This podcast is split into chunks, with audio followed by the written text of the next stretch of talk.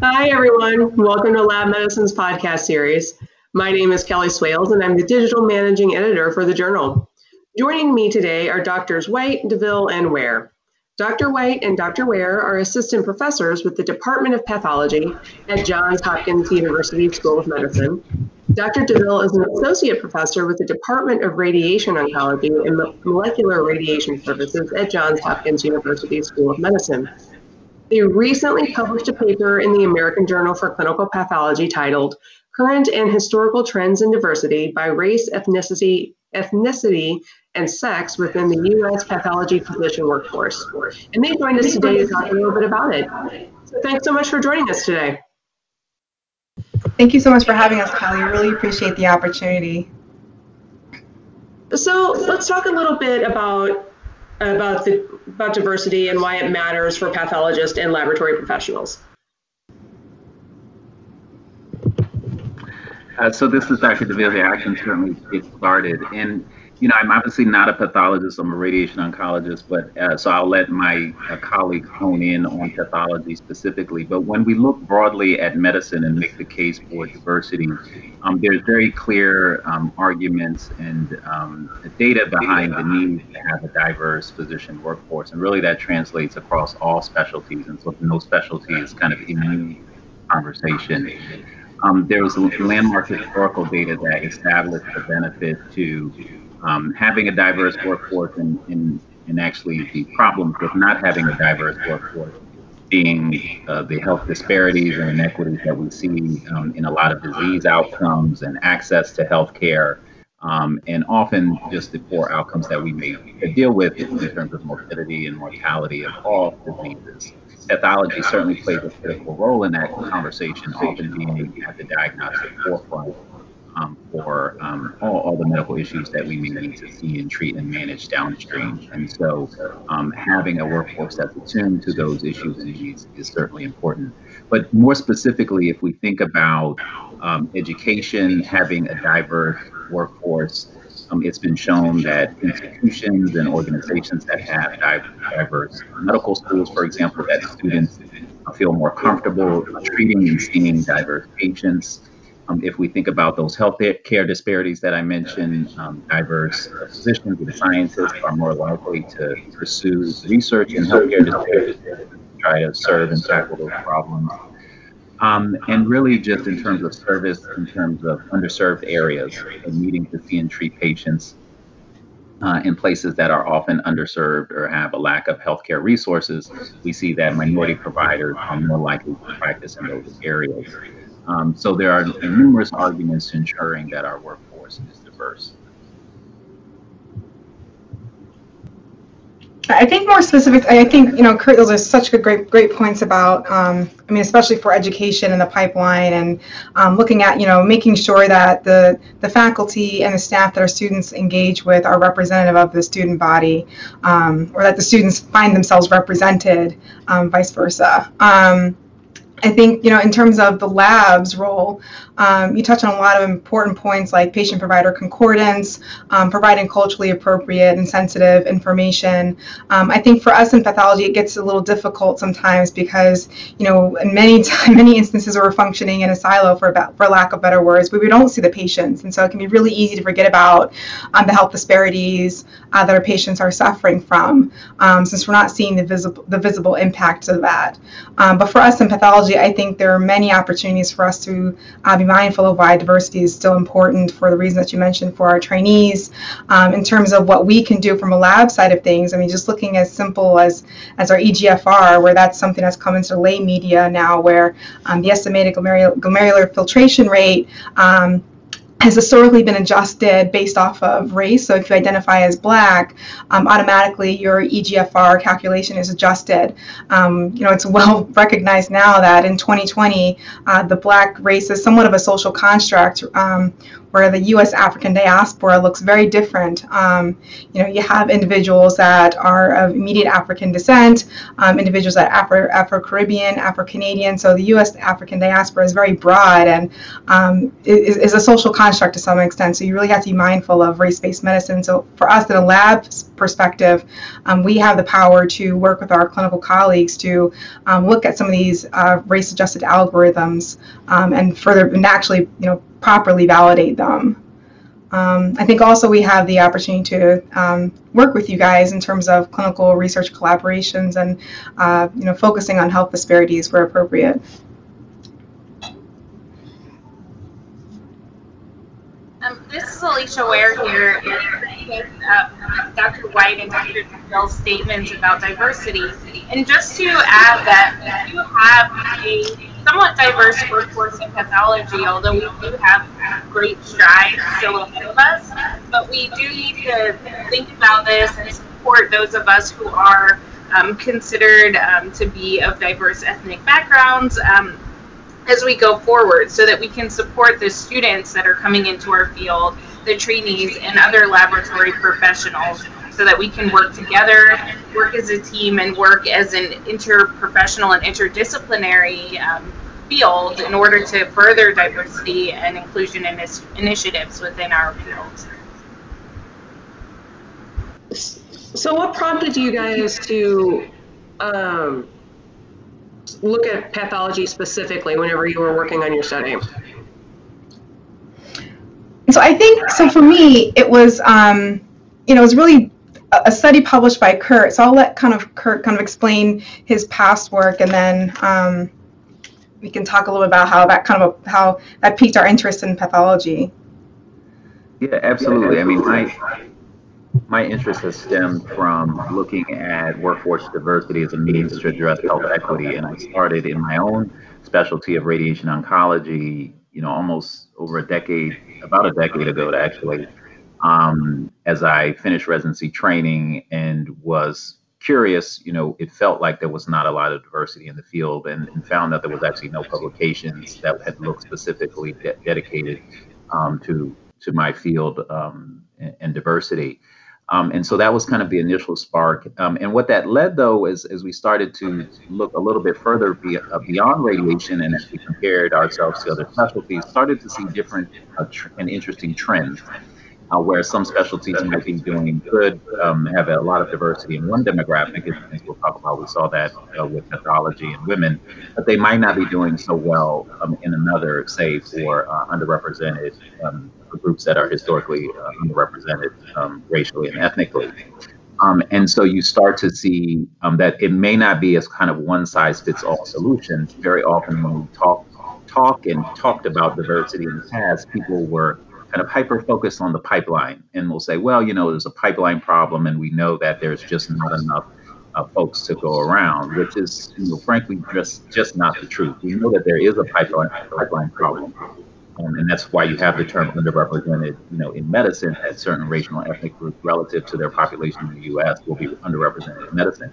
But even within the available cohort of, of students that we have, medical students and trainees, you see that some specialties do very well with increasing diversity, um, and others don't. Um, and so that's where um, it led to kind of an interesting segue when I met uh, Marissa to kind of examine certainly a lot of the work she was already doing but be able to look at this data uh, and trends over time to really tease out what's been going on to help set the stage of where we need to go, where are the areas that need the most improvement, where are we doing well, um, and where are the areas that we need to focus even more on.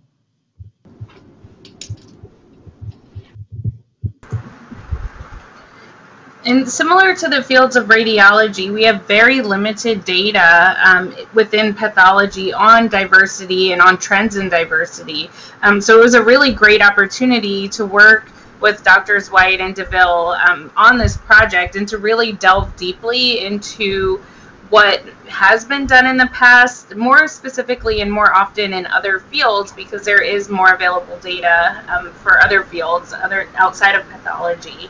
Um, but unfortunately, we don't have much to go on within our field of pathology, but that was sort of our motivating force to really put our all into this into this research and into um, into this cause so that we can hopefully shed some light on why diversity is so important in our field.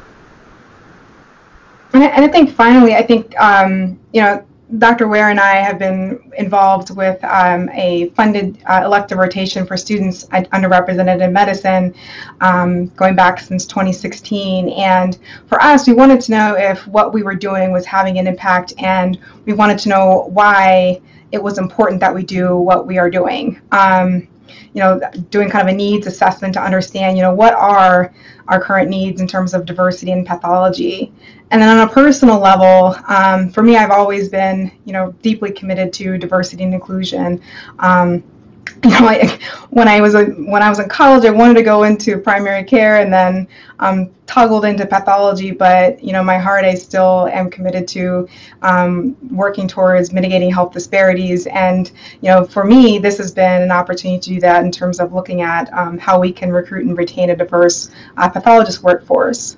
And from a historical perspective, um, you know, I remember learning about the Flexner report in undergrad, and I was shocked when I was a resident and learned that there is a whole chapter dedicated to uh, education of African Americans in the Flexner report that I never even learned about when we covered it in college. And um, for me, that was really um, interesting because you talk a lot about hidden curricula, um, and for for us, you know, as underrepresented minorities, you know that that important part of the story was missing for me as a student when I was in college, um, where you know in the Flexner report, um, he suggested that um, only two of the seven African American medical schools should remain open uh, because they had adequate resources. But this was in this in this in the setting of um, overt racial exclusion in medical education. And so what happened was you had five African American medical schools close without having assured. Um,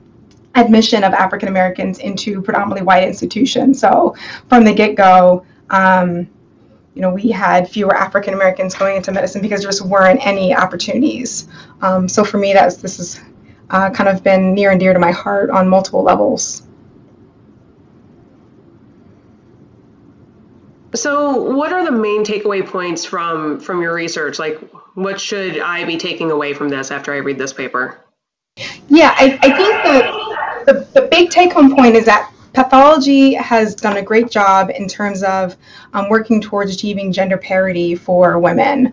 Um, we have significantly more women compared to the total GM, in comparison to the total graduate medical education pool, and that includes other non-primary care specialties like ophthalmology, emergency medicine, anesthesiology. So we're doing great. Um, I think the um, opportunity for growth is that we still see that our female practicing pathologists and pathology faculty lag behind uh, female resident representation, so there's still opportunity for growth, but um, pathology has made significant strides. And so for me, that highlights that whatever we've done worked to some extent in terms of getting our uh, female trainee numbers up. And so I think we can do the same, and we have the same abilities to do that for our UIM uh, resident and trainees. Um, so with that, I mean, UIM trainees or underrepresented in medicine, as Kurt mentioned, um, our resident, fellow, and faculty numbers are gradually increasing, um, but not at a rate that we would like to see.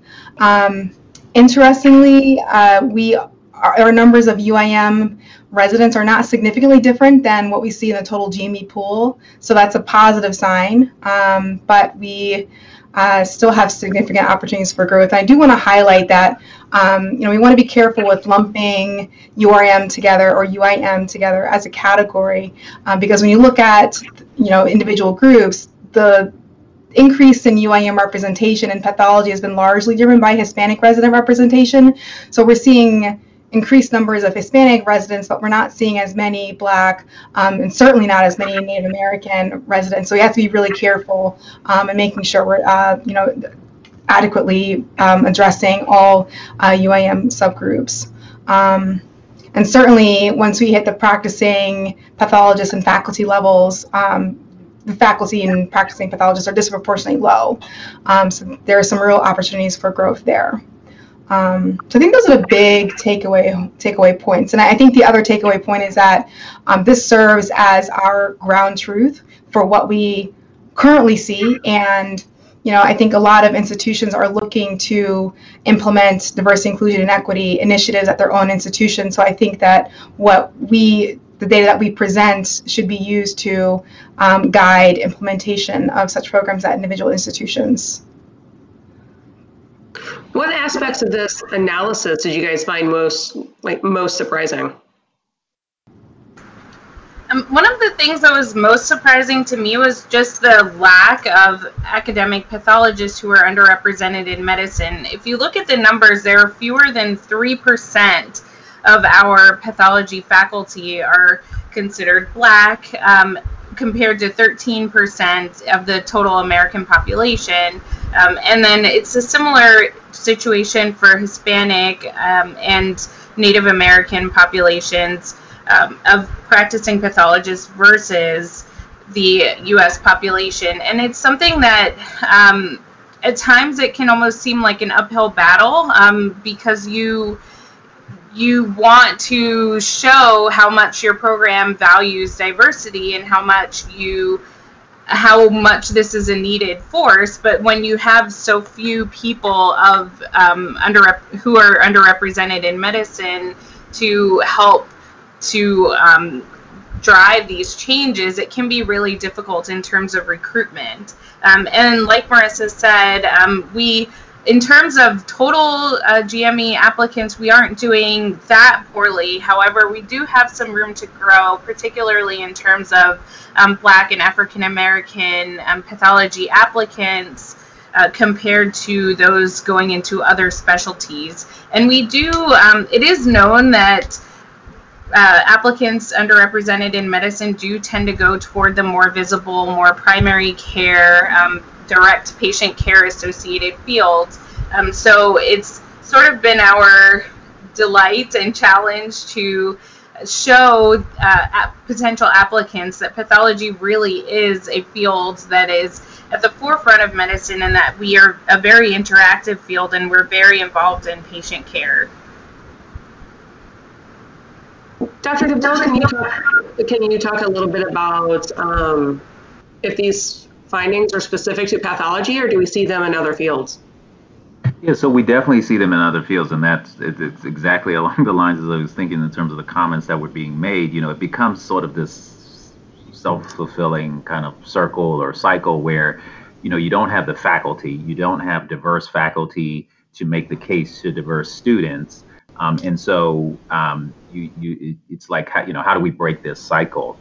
Um, if you don't have the faculty there that are able to help attract and help paint a different story around um, the, these um, subspecialties. So, you know, the answer to answer the question, yes, there. This is the type of trend that we do see in some uh, specialties where there's just a lack of um, diversity, and there are some where you do see increasing with gender. So um, the story with um, medical oncology and radiation oncology actually follows this. For, for medical oncology, you see that women have increased consistently about a percentage point per year for the past quarter century um, and, and are sort of close to parity or just at parity at the trainee level, at the fellow level. Um, but for um, uh, radiation oncology, you actually have a, a much slower increase um, in terms of women um, increasing only at about a, a 0.3% per year over that same time period, and that's for both trainees and faculty. Um, on the other hand, when you look at um, race and ethnicity, when you look at blacks and, and Hispanics and, and, Native Americans in those fields, the lines are kind of flat over time, and there's really not much change. And so um, there is um, this sort of differing trend where you can see that uh, women have increased in, in one specialty um, and to a less extent um, in the other, but much have done much better in a certain specialty. And I think it can help folks uh, begin to think about what might be the reasons behind that at a specialty level. That what might be attracting one demographic good group may not be uh, uh, attracting another demographic group. Um, the, the story around gender is interesting when you look at different specialties. In some specialties, the male predominance of the field has been reported as a deterrent to training in that specialty. So there's a survey that looked at interventional radiology Um, and we did analysis of diversity in that field and, and indeed reported that that student trainees when they were given an exposure experience and they were kind of surveyed afterwards that women re- reported that the male predominance of the field was actually a, a, a deterrent to training so i think some of the ways that we think about if we want to attract students into our fields, we need to actually be transparent. We need to acknowledge some of the past barriers. And certainly for racial and ethnic groups, the lack of ever having diversity um, isn't in is itself going to be a barrier. But I do think, you know, the, the, the good part is that just, you know, as was mentioned, you know we love our specialties. We are happy to talk about what is what is what are the great aspects that have attracted us to our specialty um, and really um, sometimes change a little bit of the narrative. When you look at racial and ethnic minorities medical students they often report um, what might have attracted them to medicine maybe things around uh, social justice and you know the opportunity to make a difference. And so um, I can make those, I can tailor my conversation in radiation oncology to show them what are the ways that you ha- can influence health disparities, health policy, um, and really impact your community. There are certainly those opportunities within uh, pathology um, as well. Can uh, can you help explain the concept of, of pipeline into medicine and is that term uh, inherently biased? Yeah, so I think that that last comment that you made um, about you know getting students interested and showing them how they can see a future in their in your specialty, um, doing what you know they're passionate about is so important. And I think that kind of touches on the pipeline where you know you're you're looking at inspiring a young student and supporting them from you know elementary school through high school through college and then helping them you know get accepted to medical school and then matriculate and actually graduate and then match into residency and then fellowship. So for you know for the pipeline into you know radiation oncology or pathology it's very long. And it doesn't just start with a medical student it starts early. And so you know for us that are actually trying to make a difference you ha- you really have to reach back and start early with high school students and elementary school students uh, making sure that you you know show them that you, there is you there are faculty and doctors that look like them in your in, in different specialties and that it is possible. Um, i think the, the the risk with you know thinking about this pipeline model is that um, you assume that everyone's pathway into medicine is linear. Um, so for you know individuals on residency selection review processes, you know, you might see some gaps in someone's package and just assume that um, they had to take time off to get their scores up when the reality is that you know that individual might have had different or diverse life experiences. They may have had to work. You know one of my classmates um, in medical school she didn't come back to do medical school until she was about in her 40s um, because she was supporting and working with her family. Um, so you know we have to be really careful and um, mindful about what someone's pathway into medicine may look like. Not everyone's experience is the same and it can be really easy to assume that well if you didn't you know go straight into medical school after college acknowledge that um, there was something different, you know, that there was something that was a problem. Um, we have to be really careful about that. Um, and for us, especially as pathologists, we have a lot of laboratory professionals that work with us, and that's an untapped resource. We have a lot of skilled laboratory professionals um, that may consider going back into um, college and apply to medical school and they might do that you know in, in mid-career and that's totally fine. So when we think about the pipeline we have to be really careful about um, you know imagining a linear pathway into uh, a career. So one of the big questions I, uh, I think that we're all kind of considering uh, throughout the industry is how pathology leadership can recruit and retain a diverse trainee and pathologist physician and laboratory professional workforce um, can you guys speak a little bit about to? Can you guys speak a little bit about that? Yeah, I think so. Maybe uh, at least you might want to talk a little bit about you know your about your active outreach. So I think that's where it starts.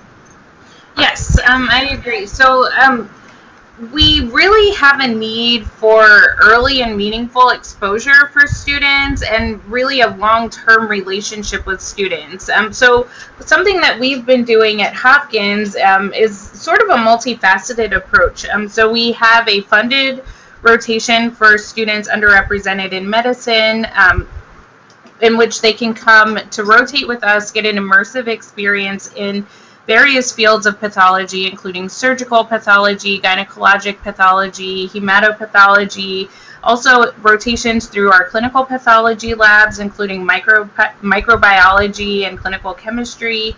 Um, and we also have an aspect of this program where we we go out to schools that are um, schools that historically have catered to groups underrepresented in medicine or uh, student groups within majority schools um, who cater to um, groups underrepresented in medicine. So, like the Student National Medical Association um, and Latin American Medical Student Association. Um, and we give a, uh, a presentation. Typically, uh, two or three of our faculty will give a presentation about what a career in pathology entails, how diverse a career in pathology can be, um, what drew us all to the field of pathology, and why we love being pathologists. Um, and all of the opportunities that lie ahead for our field. Um, so that's one way that we've had um, active outreach with medical students, um, and we have actually had a, a a few high school students come and rotate with us as well. Um, and then on the uh, laboratory technologist side, we also have a we have outreach programs for technologists. Our um, our laboratory staff have a very active outreach program where they go out to local high schools here in Baltimore um, and give presentations. They have students come rotate through the labs. Um, we also recently established a histotechnologist training program in which um, our local community college um, has a histotech training program that is associated with Hopkins, and those trainees will then come um, do work work at Hopkins in an apprenticeship position. Will then be hired on our staff, and hopefully, we intend to retain those trainees um, as part of our workforce. Um, so we have found success in active outreach and pipeline programs, um, but it's that's something that we found is very, very important and that allows us to have an ongoing relationship with these and mentorship with these students who are coming through our programs or who, are coming into the field of pathology. Um, one thing that we try to remember is that it's there it's all about diversity but also about inclusion and creating an inclusive environment once um, once the students enter our field. Um, and so we have to have that ongoing support aspect um, of our um, of our relationship with these students and trainees yeah, and I think I think along those lines, when we're looking at our education programs, we really have to look at how we are selecting the students that join these programs or the or the residents that are joining these programs. Um, so one thing that's been um, that's being advocated for now is called a holistic review process where you equitably assess applicant attributes and experiences. So you think about their socioeconomic status, their disability status, their different and varied life experiences, um, and you know work experiences, research experiences, um, and then you look at uh, their academics kind of in line with that, um, and you equitably assess each of those parameters based off of that student's overall experience. Um, so, for example, if you have a college student who has worked full time the entire year, you know, academic year, winter break, summer, and has managed a 3.0, um, that is equitable that that is equivalent to a student that has done no extracurricular activities at, or you know probably even more um, than a student that has done no extracurricular activities and did a 3.5 so it really is looking at the entire package um, or the entire student and considering you know what their life experiences um, have been. Um, when we're looking at those metrics, those test scores um, that our students are, you know, that are for the, t- for the test that the students take, we have to be mindful that um, there's a growing body of literature suggesting that there may be bias in these traditional uh, academic metrics. Um, for our residents, um, there's you know some evidence that there may be bias in the USMLE exam uh, process. Um, where individuals underrepresented in medicine uh, may not perform as highly, um, and it has, has no correlation on their ability to be a good physician, um, or, or to collaborate well with their professional colleagues. Same thing for MCAT scores, so looking earlier back for those students that get into medical school. Um, there's also some uh, suggestion that in some clerkship evaluations for medical schools uh, may be biased in terms of the, lang- the descriptive language that's used to describe uh, academic performance of students underrepresented in medicine. Um, so all these concepts of equitable assessment and being mindful of possible bias in traditional academic metrics can also be applied for um, you know, labs for professional schools and certainly for job searches. Um, Dr. Hannah Valentine at the NIH has a really nice um, PowerPoint presentation uh, that highlights how you can uh, do a holistic um, search process uh, for laboratory professionals. Um, so really be mindful of um, the biases that can occur in the application process um, and being equitable in your assessment of students' experiences.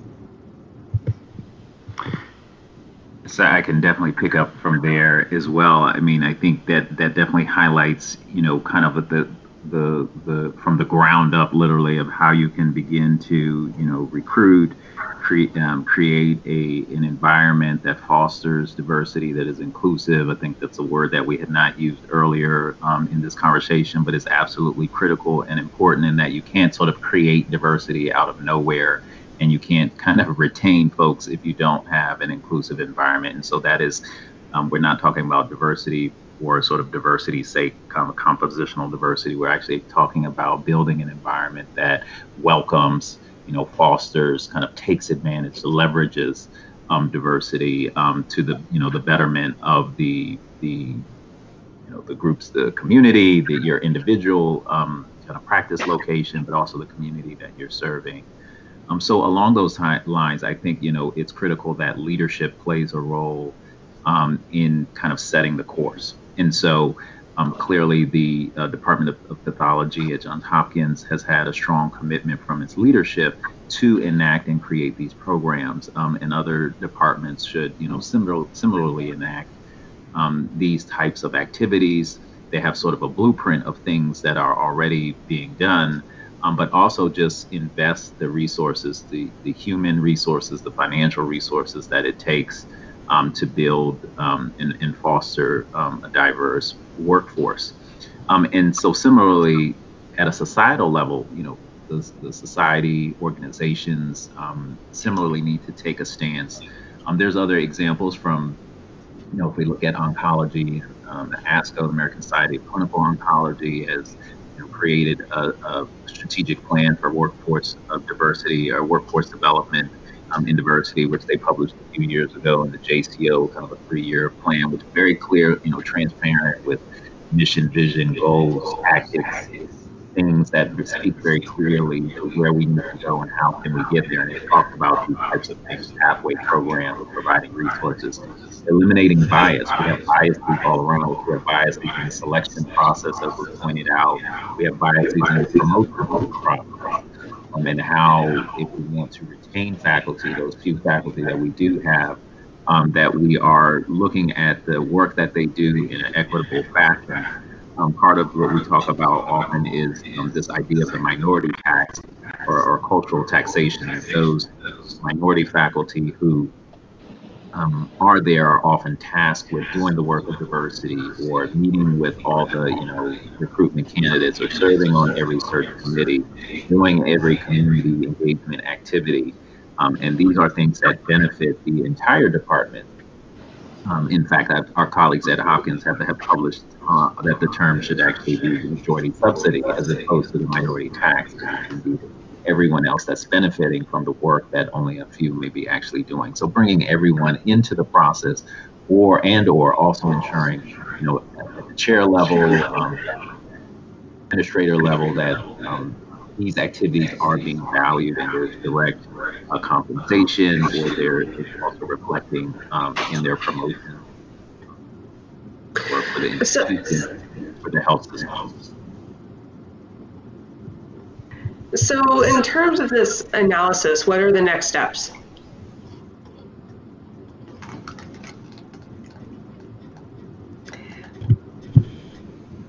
I think some of the work that can be done um, is trying to identify what might be you know, specific barriers to pathology. I mentioned some of the survey data um, in other fields that's been collected. There's often survey data that looks at, you know, interest in the specialty, but it doesn't necessarily look at it through the lens of uh, diversity. And so, are there specific demographic? What might speak to a specific demographic group, whether it's women or Black or Hispanics, or what have been current, frankly, in the past to not pursuing training, heard from training.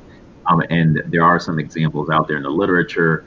Um, the American College of Radiology did a national survey of providers looking at trying to assess some of these barriers and then creating programs around what are those specific barriers that um, have been found. Also, some case and training for other programs who are motivated to look into and begin to expand their diversity, but don't know where to start. So, talking about what are some high level things that they, well, perhaps nothing people, but what are some of the things that they implement that might um, is a place to start? Um, because we do know that diversity has to be intentional. If we are what's going to happen, and so it has to be uh, a robust program that thinks thoughtfully about short-term and long-term goals and metrics over time, and not just very sort of um, you know, let's call it window, dressing. If we don't, superficial programs are not, not, not going to be sustainable and they're not going to give us the longevity that we need to actually achieve true diversity.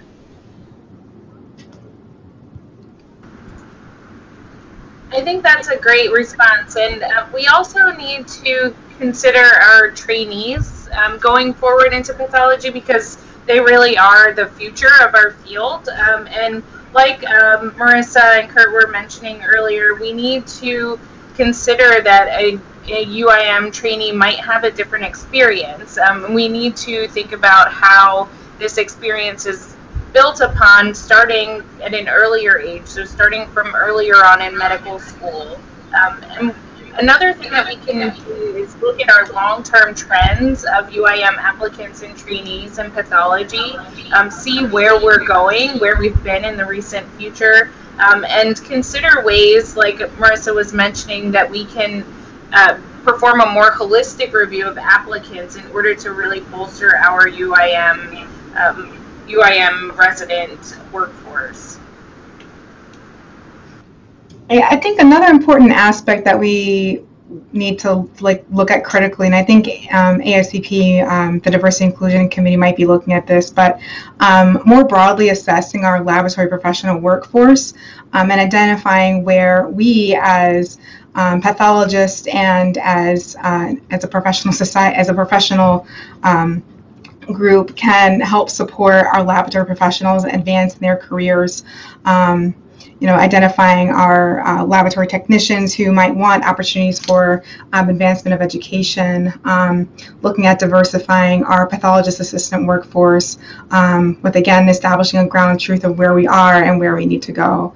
Um, so for me, I think um, looking at our broader uh, laboratory professional workforce is important. I mean, we have a pipeline right before our eyes, for lack of better words. Um, when, we, when we're thinking about declining U.S. medical student interest in pathology, um, we have um, numerous laboratory professionals that would be wonderful pathologists in addition to uh, the pathologist workforce. So I think that's an area where uh, we could look more uh, more deeply into. Well, thanks so much, you guys, for taking the time to um, talk about your study, talk a little bit about diversity and inclusion in the pathology and laboratory workforces. Um, I think obviously your research is very necessary, and I'm really looking forward to seeing uh, where we go from here. So thanks again for joining us. Thanks Thank so you. much for having Thank us. You. Thank you.